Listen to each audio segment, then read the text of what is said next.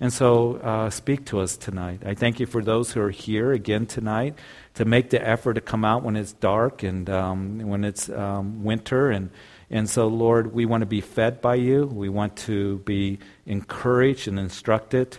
And that's what we uh, desire. So bless this time as we study your word. And it's in Jesus' name that we pray. Amen. We are getting closer to Christmas. And it is that time of the year with Thanksgiving and Christmas um, that oftentimes we find ourselves with those that we care about uh, and, and, family members, uh, maybe coworkers, uh, friends, uh, whoever it might be, that um, again they may not be believers, and and maybe uh, you're going to find yourself being with, particularly with family members, or maybe a Christmas gathering at work. Um, whatever it might be, uh, that they're not believers, they're in rebellion against God, and sometimes that's difficult, but I want us to be encouraged tonight because that's also time for us to be a light to them as well. And what we see here is that um, as we learn from chapter 30, and one of the main underlying uh, applications that we can make is that it's never too late for somebody to turn to the Lord. You see, sometimes we can look at an individual or uh, we look at certain uh, people and we think there's so much into the world, there's so re- much uh, rebellion that they have towards God that it seems like they'll never get saved. It seems like they'll never turn to the Lord. But we need to keep praying for them and not stop because it's never too late um, to, to, for anyone to come to Jesus, to turn from their sins, to yield to Him, to be touched by the Lord.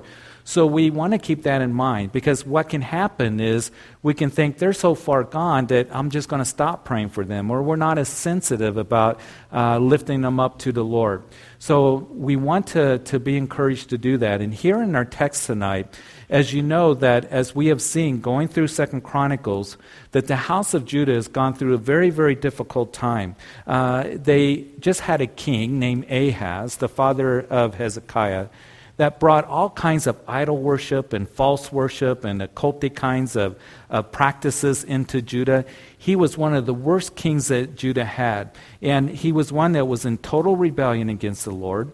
And we know that the Lord tried to, to ministered to Ahaz, tried to draw him to himself, tried to get Ahaz to repent.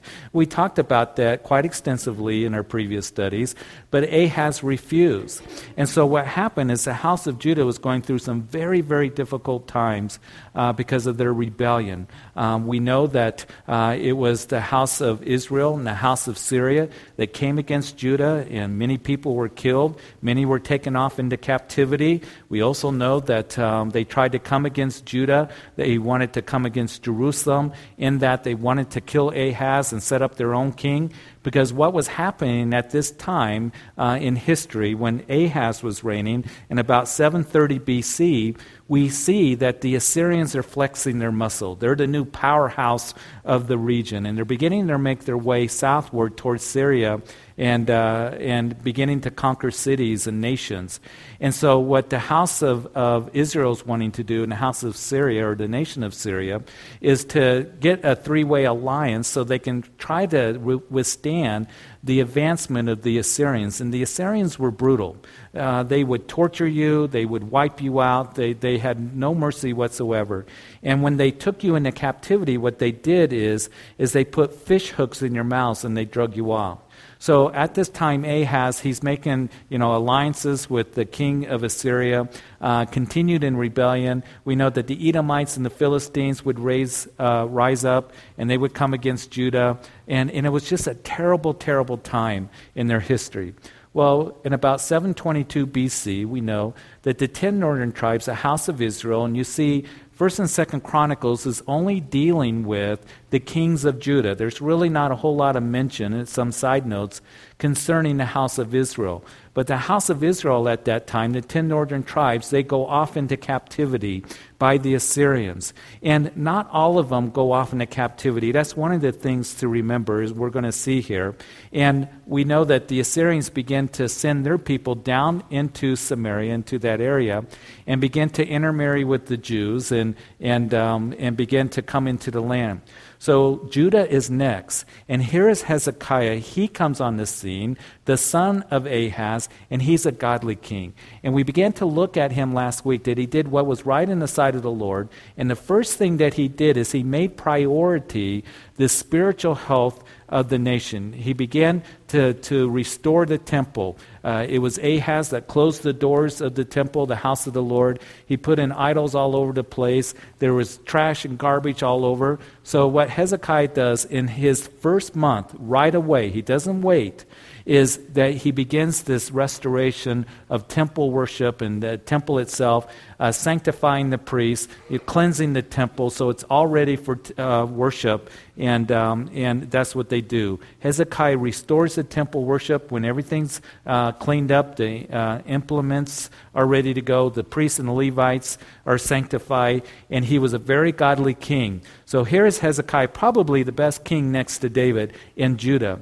And as we read in chapter 30, let's begin to read it, of Second Chronicles, verse 1. And Hezekiah sent to all Israel and Judah, and also wrote letters to Ephraim Manasseh that they should come to the house of the Lord at Jerusalem to keep the Passover to the Lord God of Israel. So again, the ten northern tribes have been taken off into captivity, but as we know here from verse 1, not all of them were taken. Ephraim, Manasseh is, is, um, is uh, mentioned here. And Ephraim sometimes is used as an overall term of the house of Israel. So not all of them were taken into captivity. Some of them escaped, some of them were left behind. And the reason that I mention that is because sometimes you'll run into those who say, well, the lost tribes of Israel, when the ten northern tribes were taken off, they were lost. They never came back. And, and, um, and so they'll begin to base doctrine on, on that thought. They never came back like what you see with Judah. There was never a return like what you see with the house of Judah. You see, in a few weeks, we're going to end Second Chronicles with Babylon coming in and taking the house of Judah off into captivity, and they would be in captivity for 70 years. And then they're going to come back. There's going to be a return as Cyrus, the king of the Medo Persians, is going to make that decree okay, you guys can go back to Jerusalem. And the first thing that they're going to do under the rule of Zerubbabel um, is they're going to rebuild the temple. But the 10 northern tribes, there wasn't a decree for them to come back. But some of them were still in the land. And, and I never lo- liked that term, the lost tribes of Israel, because, first of all, God knows where they are.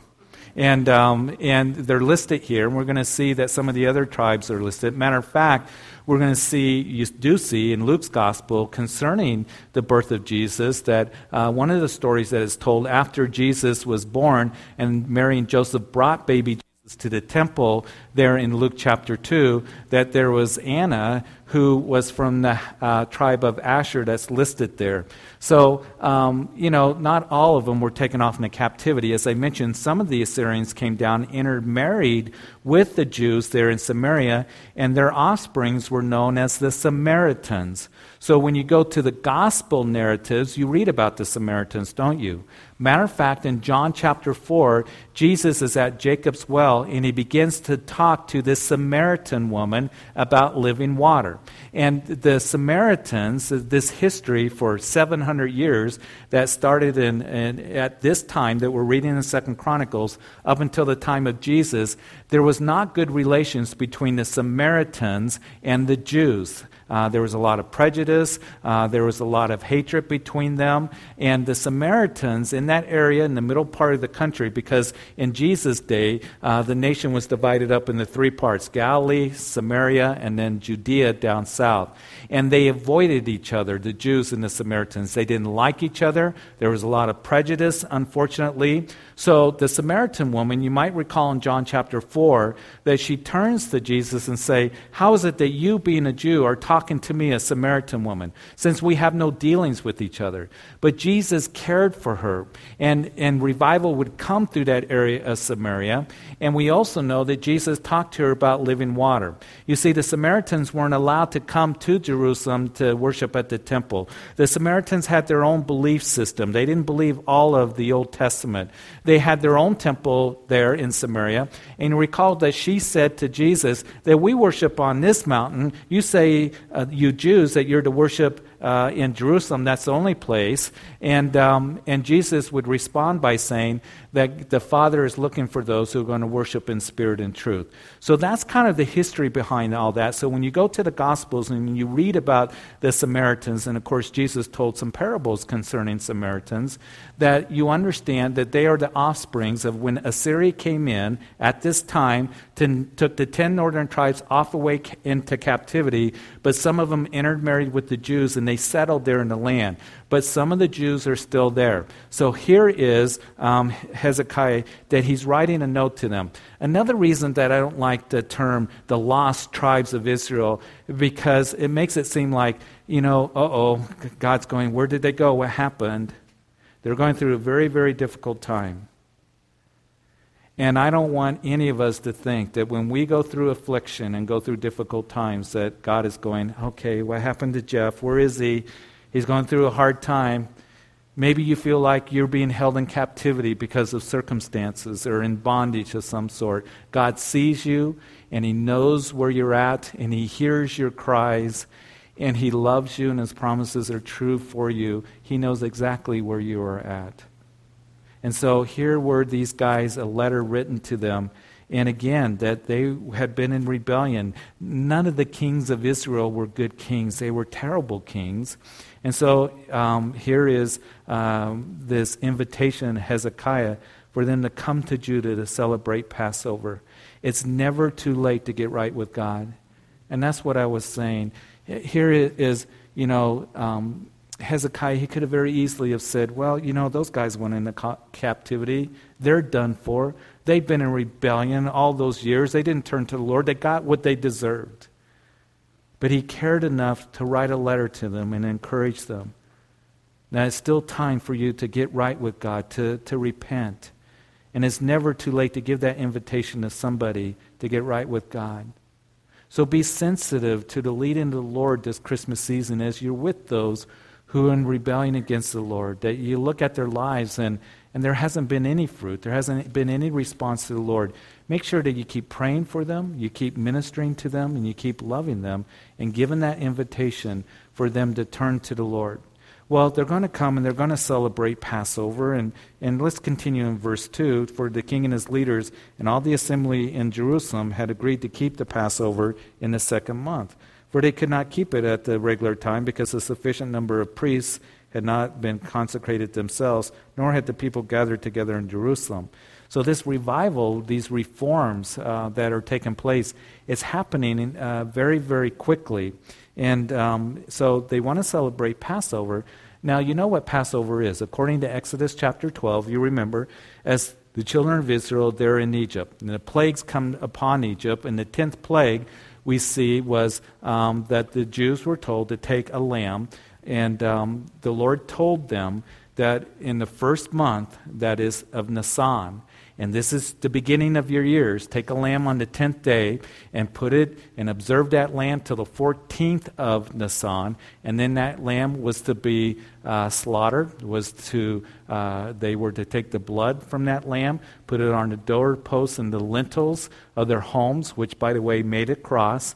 And then, as the death angel passed by in that tenth plague, seeing the blood of the lamb there on the doorpost, it would actually pass by, thus the name Passover. And the Egyptians who didn't have that, you know, um, the application of the blood, that their firstborn ended up dying in that plague. And then they would leave Egypt very hastily, very quickly after that. It was Pharaoh that said, You need to go. You guys get out of here. And then what followed Passover uh, from the 14th to the 21st of the month was called the Feast of Unleavened Bread. So they were to celebrate Passover every year, is what the Lord told them, but very seldom did they ever celebrate the Passover. And we're going to see the statement is made here that uh, they did not. We can read that as verse 4 And the matter pleased the king and all the assembly. And they resolved to make a proclamation throughout all Israel, from Beersheba to Dan, that they should come and keep the Passover to the Lord God of Israel at Jerusalem, since they had not done it for a long time in the prescribed manner. So it hadn't been done for years and years and years.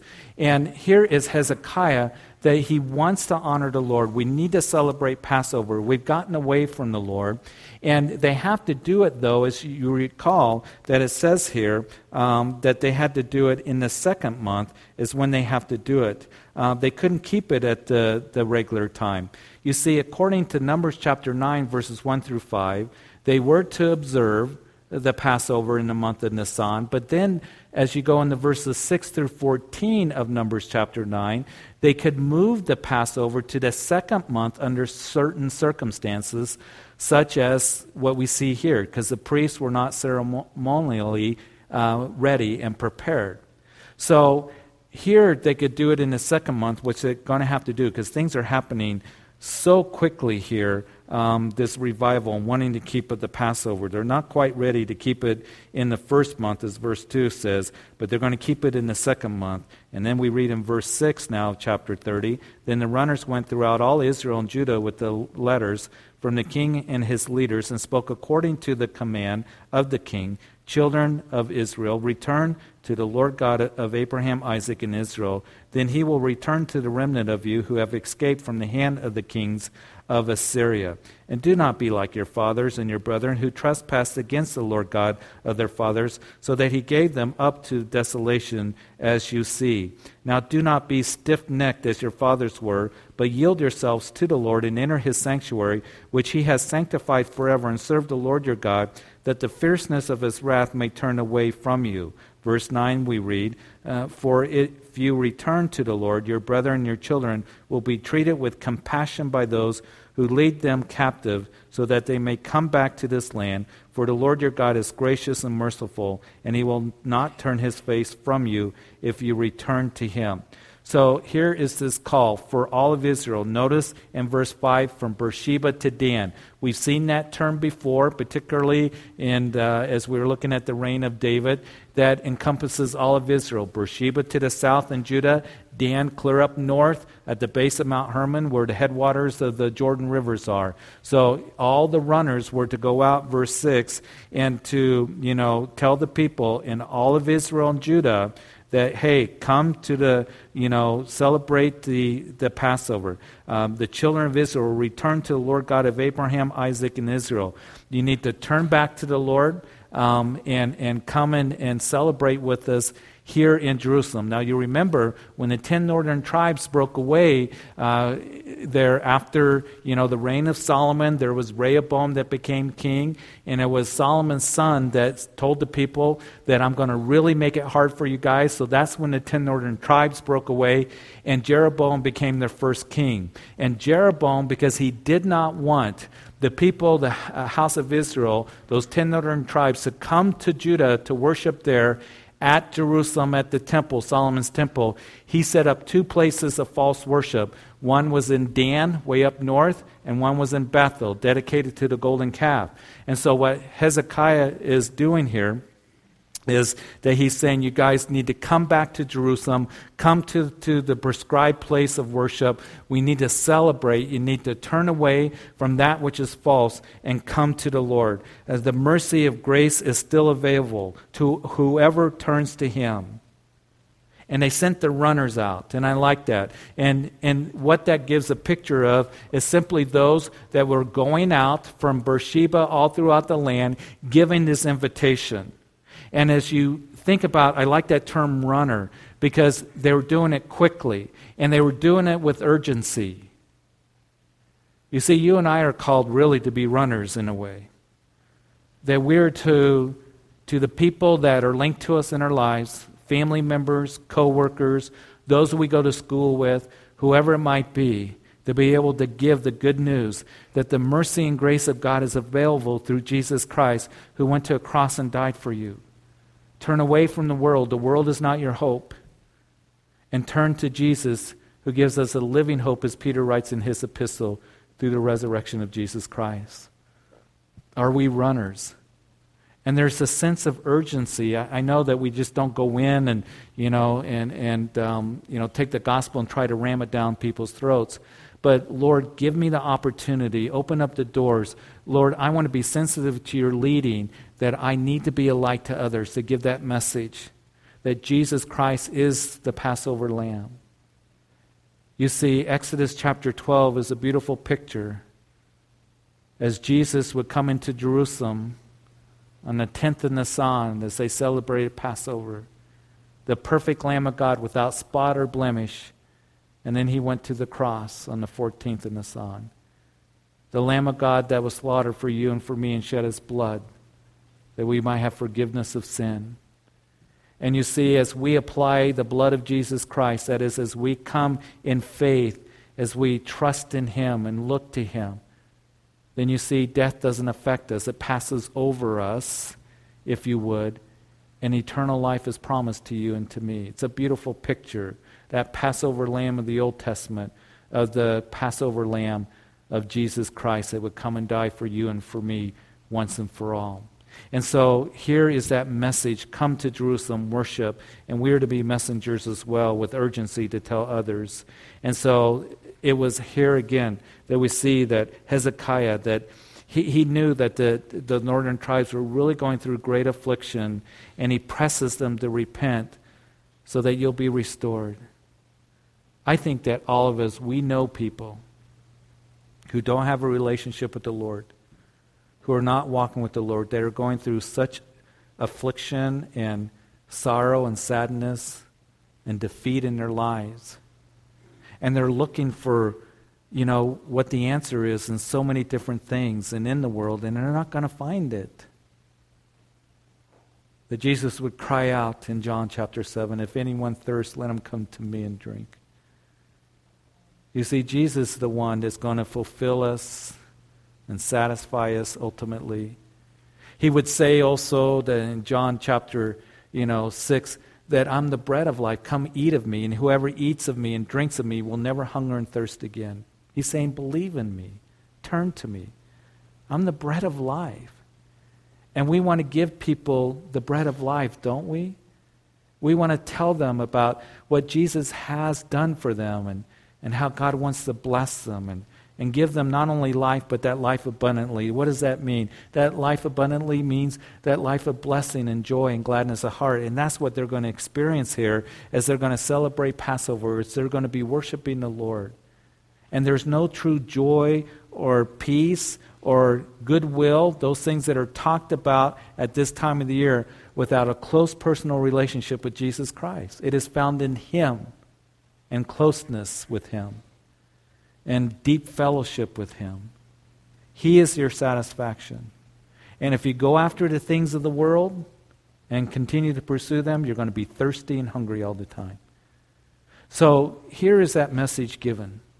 And we who know those in captivity and in need, we can give that message to them to turn to the Lord, the one who came um, and the one who died for them.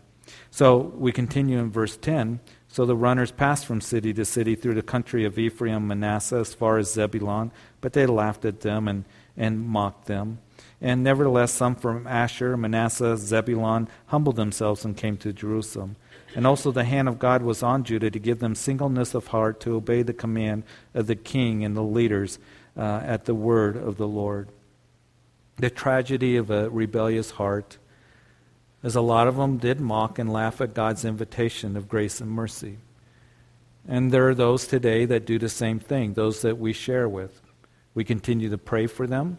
We continue to share with them opportunity that we have um, about the Lord. And we continue to, to just have, um, just being sensitive and having compassion towards them. But there were some that responded to uh, the invitation to come to Jerusalem to celebrate Passover. And I like what it says here in verse 12. It says that God's hand was on Judah to give them singleness of heart to obey the command that was given to them to come and celebrate the Lord. The singleness of heart. There was a singleness of heart that was there. And what my hope and prayer for you and your family as we are in this Christmas season, as we're going to enter into a new year, that there would be a singleness of heart. And what I pray for this church family, that there continue to be a singleness of heart as the Lord's hand is on us. And, and the Lord's hand is on us. The Lord has done so many wonderful things. And, and I was writing an article for the newsletter uh, for um, Chess that's going to go out to all the families. And, um, and I was talking about what we discussed and studied on Thanksgiving Eve in 1 Chronicles chapter 16 when David brought the Ark of the Covenant back to Jerusalem and he wrote a song of thanksgiving, didn't he, to give it to Asaph. And he would write that um, how he would give thanks to the Lord, and, and we need to declare his marvelous works and uh, his mighty deeds. And I think that you and I, that we all have something to declare. Jesus has saved us, hasn't he? He's forgiven us. He's made us a new creature in Christ. Regeneration has taken place. The Holy Spirit dwells in our hearts. Oh, we can declare that to others. And we can uh, talk of his marvelous works of salvation and forgiveness, but also how he has blessed us in our lives as well, how he's provided for us. And so we want to be able to do that. But I think about in this last year how the Lord has been so faithful to us as a church and, and all the things that have taken place. People getting saved, you know, responding to Jesus Christ in the services as we give that invitation. Um, we've seen um, new families. We've seen people being raised up to do the work of the ministry. Um, we've seen, you know, again, Chess come under our wings and, and more families that are a part of this ministry. And the kids, all the kids that are here on Wednesdays when we do have those classes that are taking place.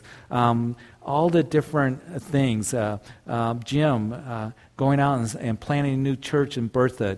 Um, it's evidence that God's hand is on us and God is working. And it's not striving, it's not straining, it's not having committee meetings trying to figure out what is it that we do. It's simply a group of people that love the Lord, that are praying, that are, you know, growing in the Word of God, that are sensitive to the leading of the Lord. And Lord, what is it that you want us to do? And also, it comes with a congregation that has a singleness of heart. I think about the radio program on Grace FM, so much to talk about.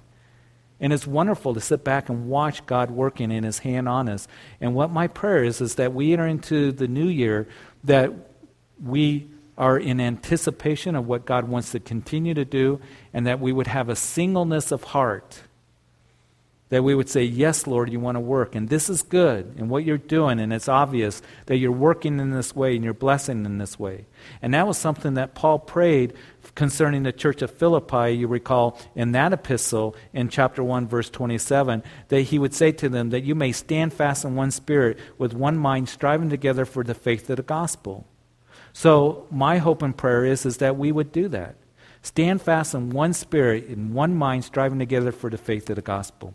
And I think that that was a great study that we finished up the book of Acts, um, where we saw that God was moving mightily through the Christians. And what was the Christians and uh, all about, and the church all about? We see it modeled there in the book of Acts. It wasn't slick programs. It, it wasn't, you know, demographic studies. It, it wasn't striving and straining, as I've mentioned. But it was people praying and people that had the boldness to share the gospel. And even as we saw in 1 Thessalonians last week, that Paul commended those young Christians there in Thessalonica that being persecuted, that you've sounded forth the gospel in all of Achaia and Macedonia. You're known for that. And they were standing fast in the Lord. And then they're going to be commended for their love. And that's why Paul's writing to them, and he says, Oh, I long to see you again because they were a very special church to Paul the Apostle. And you guys are very special to me because I see the hand of the Lord working through you and growing you. And coming out on cold nights, on Wednesday nights, and going through the Old Testament. And I believe that the Lord is just beginning, that He wants to do so much, that He desires to use you and your family, that He desires to use this church to just sound forth the gospel to a world and to a community um, that needs to hear it. So here was the singleness of heart that was taking place. In verse 13, as we continue reading, now many people, uh, a very great assembly, uh, gathered at Jerusalem to keep the feast of unleavened bread in the second month. So, as I mentioned to you, as you read Exodus chapter 12, there was the Feast of Unleavened Bread. There was Passover, and then a week of the Feast of Unleavened Bread. And because they had to leave so quickly, they, they had to leave. They couldn't put leaven into their breads to have it raised. They had to just go. but there also was that feast that they were to celebrate. And in Exodus chapter 12, they were told that when you celebrate this feast of unleavened bread, you're to take all the leaven out of your homes. It is not to be in any of your houses. You're not to eat bread with leaven in it. And we notice we go to the New Testament that leaven speaks of sin, doesn't it? It speaks of evil. You recall when Paul was writing to the Corinthian church that as he was writing about immorality that was in the church, he says you need to purge out the leaven. And don't you know that a little bit of leaven will leaven the whole lump? In other words, if there's sin in the camp, Joshua, you need to deal with it. Remember that in the book of Joshua? Because it's going to affect the whole camp. And Paul says there's a leaven that is there, and you need to purge it out, or it's going to, you know, uh, get rid of it, or it's going to purge and spread throughout the whole church. And so we need to, as Christians and in our homes, that again, my hope and prayer is, is that we would purge out the leaven, that we would purge it out of our own lives, because there's so much of it that is around and it spreads. It is so hard these days. I mean, there's so much darkness and, um, and there's so much uh, wickedness and there's so much depravity that's all around us and can easily come into our homes by way of whatever's on the TV, by way of whatever it is that you can watch and, and um, you know, whatever it is that you can pull up on the computers, all those things. Touch of a button, click of a button. And what I hope and pray is we say we want to purge that leaven out. That we don't want to be looking on things that is not pleasing to the Lord. That we don't want that to be spreading in our hearts and in our minds. And so here was the Feast of Unleavened Bread that they were to celebrate. And, um, and it had real meaning. And it has meaning for us as we make application as well. In verse 14, they rose and took away the altars that were in Jerusalem, and they took away all the incense altars and cast them into the brook Kidron. And so, what they were doing is, um, you know, getting rid of all those altars that were either unauthorized altars to God, because they were to worship and sacrifice just at the temple, or those altars that were still places of worship to false gods. We got to remember that Ahaz had false you know, altars and all throughout the land, all throughout Jerusalem. So they throw them in the book Kidron, which is between where the temple was and then the Mount of Olives. There's the book, brook uh, Kidron that they're uh, burning them in and uh, casting them into the Kidron. And verse 15, they slaughtered the Passover lambs on the 14th day of the second month. The priests and the Levites were shamed and sanctified themselves and brought the burnt offerings to the house of the Lord. And they stood in their place according to their custom, according to the law of Moses. The man of God, the priest, sprinkled the blood received from the hand of the Levites. For there were many in the assembly who had not sanctified themselves. Therefore, the Levites had charge of the slaughter of the Passover lambs for everyone who was not clean to sanctify them to the Lord. And so they prepare for the Passover by getting rid of the altars, as I mentioned and as we read, and as the people are coming in, many of the people were ceremonially unclean when they came to Jerusalem. And so there's kind of a problem here. And how is it that they, they solve this problem? How is it that they're able to, to um, celebrate the Passover? Well, verse 18 a multitude of the people, many from Ephraim, Manasseh, and Issachar, and Zebulun, that's all there, the house of Israel up north had not cleansed themselves, yet they ate the Passover contrary to what was written. But Hezekiah prayed for them, saying, May the good Lord provide atonement for everyone who prepares his heart to seek God, the Lord God of his fathers, though he is not cleansed according to the purification of the sanctuary. And the Lord listened to Hezekiah and healed the people. I believe that there's something important for us to consider in these verses 18 through 20. That here they were, ceremonially, they were unclean. And, and there was a problem. They're wanting to celebrate Passover, and it's already the second month. And here they come, and they're eating the Passover lamb. You see, if you go to uh, Jerusalem today and you go to some of the excavations, uh, what they have found recently is uh, under the steps, the southern steps of the temple, and some of you have seen this uh, as we've taken our trips to Israel on that study tour. But there were large pools that were underneath there. And as the people would come for Passover, they would have to be ceremonially clean. And they would go and they would wash. And usually it was the head of the house, the father, that would do that for the family. And then they would, um, you know, slain a Passover lamb. And then they would partake of Passover, uh, the family would. But there was that washing that would take place. They, here they didn't have that. They didn't have time for that. They were ceremonially unclean. And so, what Hezekiah does is he says, as he prays to the Lord, Lord, see their hearts as they prepare their hearts. And the Lord saw their hearts, and he honored it. He honored it. Because the people were wanting to come and return to the Lord and worship the Lord. Outwardly, maybe they were not considered clean, but inwardly, they had a heart for the Lord. And God honored the hearts that they had. You see, God sees our hearts. And we see that all throughout the scripture. You remember when it was Saul that was rejected there in 1 Samuel? He was rejected as being the first king of Israel.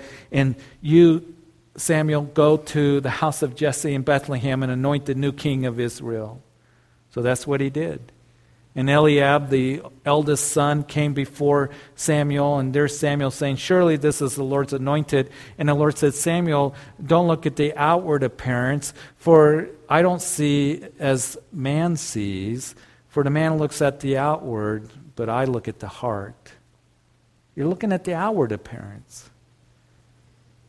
And it would be all the sons of Jesse that would pass before Samuel. And Samuel said, None of these are the next king of Israel. Do you have any other sons? Oh, yeah, the youngest. He's out with the sheep, small and ruddy. Go and get him. Go and get this young boy who is about 13 years old. His name is David. And as David came in, that shepherd boy, it was Samuel that said, There he is, the man after God's own heart. We know that it was the religious leaders, remember, in, in Matthew's gospel, and they were all upset at Jesus' disciples. Why don't they wash, you know, uh, like we do and keep the traditions of the elders like we do before they eat? And it wasn't that the, the Pharisees were all upset because the disciples were eating their food without washing their hands, but they weren't washing them in the prescribed manner according to their traditions to be considered ceremonially clean. And so the Pharisees, who were so dedicated to trying to keep the most minute details of the law, they had all these extra laws about how they wash in a particular way in their pots and their pans and all this. And if you don't do it this way, then you're not clean. And it was Jesus, you remember, that he got upset at them. And he rebuked them. And he said, It's not what goes into your mouth that defiles you, it's what comes out of your mouth, because what comes out of your mouth shows the abundance of the heart. In other words, I see the heart. And later on, he would rebuke those religious leaders, those Pharisees, and he would say, Woe to you because you're like whitewashed tombs. Outwardly, you're all beautiful, but inwardly, you're full of dead men's bones. The Lord sees the heart, and that's what he wants. He wants our hearts. And once he has our hearts, then the other things will begin to take care of itself. You see, there are those, particularly those who are very much involved in legalism and, and outward appearance and dress and your hair length and all of that. And I've talked to a few that they really believe that the, if you have the outward that is right in a certain way, then it's going to affect the inward part of you. It's backwards. It's inwardly that the Lord desires to change. He sees the heart, He changes the heart, and then the outward stuff will take care of itself. But we know that the Lord desires for us to give us his hearts. That's what he's interested in. And it reminds me so much of, you know, the, the Calvary Chapel magazine that you guys got um, of the last issue, and we got some more because not all of you got them, a tribute to Pastor Chuck Smith and how he ministered there in the 60s and in the early 70s. Uh, the Jesus movement coming out of that, where he was ministering to the hippies. They had left their homes and come from all over the country and flooded into Southern California. They're on the beaches and they were homeless and they were barefooted and they were on drugs and, and people stayed away from them. And Kay and Chuck Smith began to minister to them and pray for them. And out of that came that revival, teaching them the Word of God. And they were getting saved. And it was called the Jesus movement. And their hearts were being changed. And some of them that you hear their testimony, many of them, some of those coming out of that movement are pastoring some of the largest churches in the world. And they have touched the whole world with their ministries. And at one time coming, and you read their stories, and it's absolutely incredible. And what I hope and pray for us is remember that the Lord sees the heart, and He wants to change the heart. And I hope and pray that we would minister in that way. You remember that there's a story in the Gospels about a, a man that was up in the Galilee region and, and he couldn't see. So Jesus, he, he touched his eyes and he said, Can you see? And he sees, he says to Jesus, I see men like trees walking. So Jesus had to touch him again. And then he was able to see clearly. And I've pondered that. And, you know, there are those who have even said and suggested Jesus made a mistake. It's the only time that Jesus had to touch somebody a second time to bring healing, as recorded in the gospel narratives. But here's the thing Jesus never made a mistake. And I think that it's recorded by the Holy Spirit there to show us something because, you see, we were blind at one time, and now we see the testimony of that blind man in John chapter 9. But then, as the Lord touches us and we can see, Sometimes we don't always see things clearly, do we? And we look at people and we want to just kind of be critical and judgmental and, and all of this and come down on them. We live in a society where we love to be critical, always have to have an opinion. And that can affect us because we listen to it all day long. And I know for me, that oftentimes I have to say, Lord, touch me again. So I can see people clearly the way that you see them. And that's something that we need to always remember. The Lord desires to change a heart and bring regeneration to a heart. And that's what the Lord cares about. And that's the primary work of the Lord, changing men's heart. So here was this heart that that the Lord saw, and, and the Lord would um, honor that because he who prepares, verse 19 again, his heart to seek God, the Lord God of his fathers, though he is not cleansed according to the purification of the sanctuary. And the Lord listened to Hezekiah and healed the people. In verse 21, so the children of Israel who were present at Jerusalem kept the feast of unleavened bread seven days with great gladness. And the Levites and the priests praised the Lord day by day, singing to the Lord, accompanied by loud instruments. And Hezekiah gave encouragement to all the Levites who taught the good knowledge of the Lord. And um, they ate throughout the feast seven days, offering peace offerings and making confession to the Lord God of their fathers. And so, as we notice that the gathering it had three components here. That number one in verse 21, there was worship. They praised the Lord day by day, singing to the Lord. Number two, they were taught the word, verse 22. They taught, were taught the good knowledge of the Word. Listen, we need to continue in the Word of God. It's so very critical in our Christian lives for growth and for maturity. For parents, for you to be able to minister to your children, you've got to know the Word of God and be discerning and encourage them to know the Word of God. And that's why we place such a heavy emphasis of the teaching of the Word of God here at Calvary Chapel. You're not going to get a lot of fluff.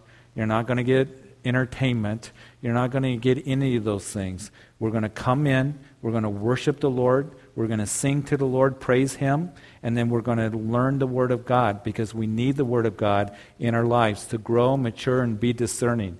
And if you don't know the Word of God, you're going to be all messed up and mixed up in your thinking and in your, you know, uh, looking at life because there's a lot of voices that are out there.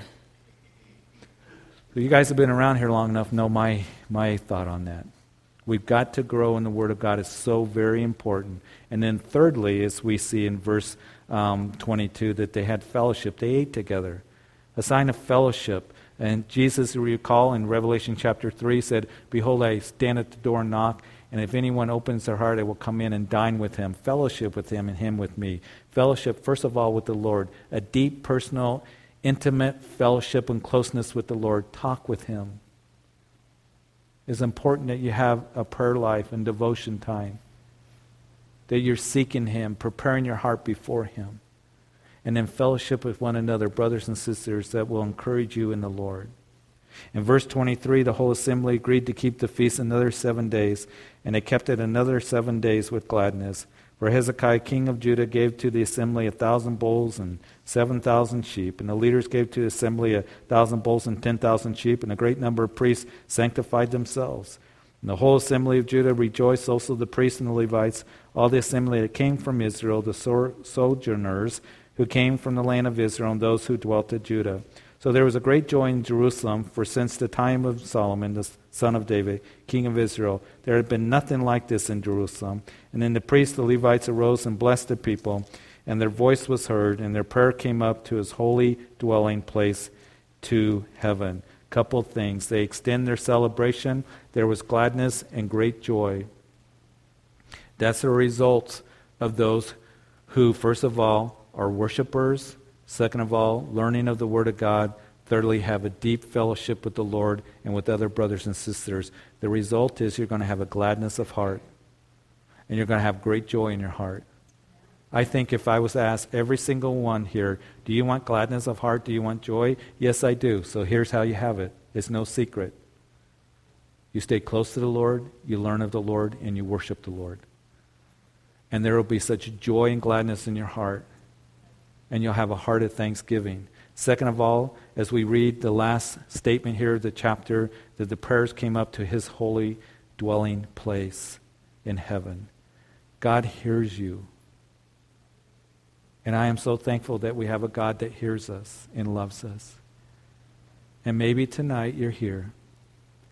And maybe as we close in prayer here tonight, because we don't have time to go into chapter 31 that as we close, that maybe there's some things that the Lord is dealing with you.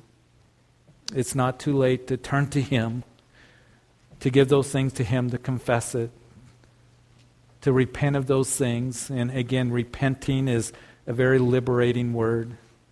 To be able to come to Jesus and say, I trust in you, I put away my sin, and Lord, I want to just be close to you.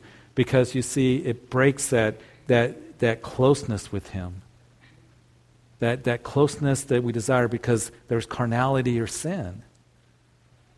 And so to give it up and confess it and say, Lord, here I am. He sees your heart, He honors that. But tonight, maybe you're just going through a rough season and it's going to be a rough Christmas, you feel. That you pray to Him and He hears you and He sees you and He loves you. So, Father, we thank you so much for this lesson that we've had. Lord, to be able to go over this chapter and Father, I do pray that uh, we here, that, um, oh Lord, we just thank you for what Jesus did in coming and dying on the cross for us, that He is our only hope. And so, Lord, what my prayer is, is that if there is anybody here tonight that you've never really surrendered your life to Jesus Christ, now, today is the day of salvation, and the invitation is being given. Jesus loves you. And he came to this world as we celebrated Christmas because God so loved the world that he gave his only begotten Son, that whosoever believes in him should not perish but have everlasting life. And by chance, if there is anybody here or out there in a coffee shop, that that's something you've never really done if you've never really settled it with the Lord, turn to Him and surrender your heart to Him and come in faith in what He has done for you and dying on the cross and knowing that He's alive because He rose from the grave. Give your life to Jesus right now. You pray right where you are. Jesus, I believe that you are the Son of God who died for me. And I am a sinner in need of you. Forgiveness. Forgive me of my sins. And I believe that you rose from the grave and you're alive knocking on the door of my heart. Now I let you in. And Lord, I surrender my life to you right now. My life is not my own. Be my personal Lord and Savior. Because you are the Son of God who conquers sin and death. And thank you for dying for me, Jesus, and hearing my prayer. And for all of us, Lord, that we would have a closeness with you. If there's any leaven in our life, any sin or carnality, that we would give it to you, Lord, because you see it. And you want, oh, so much for our lives. If there's anything that you know that the Lord is just speaking to you about, give it to Him. Confess it. And ask for help. Receive His mercy and grace and forgiveness tonight. Don't continue down the road of carnality of sin because you're going to find yourself in bondage, just like the children of Israel did, because of their disobedience. And Lord, may we just experience your love. Lord, you see our hearts. May we have hearts towards you. And Lord, may we always be praying for the family members and the co workers and the neighbors and others that we know about Jesus, knowing that it's never too late to give an invitation. And Lord, it's never too late for them to turn as long as they're on this earth. But we want to do it with urgency because we know that it's appointed once for men to die and then the judgment will come. So we don't want to lose that compassion and heart for people. We want to give them invitation to come and take of the bread of life.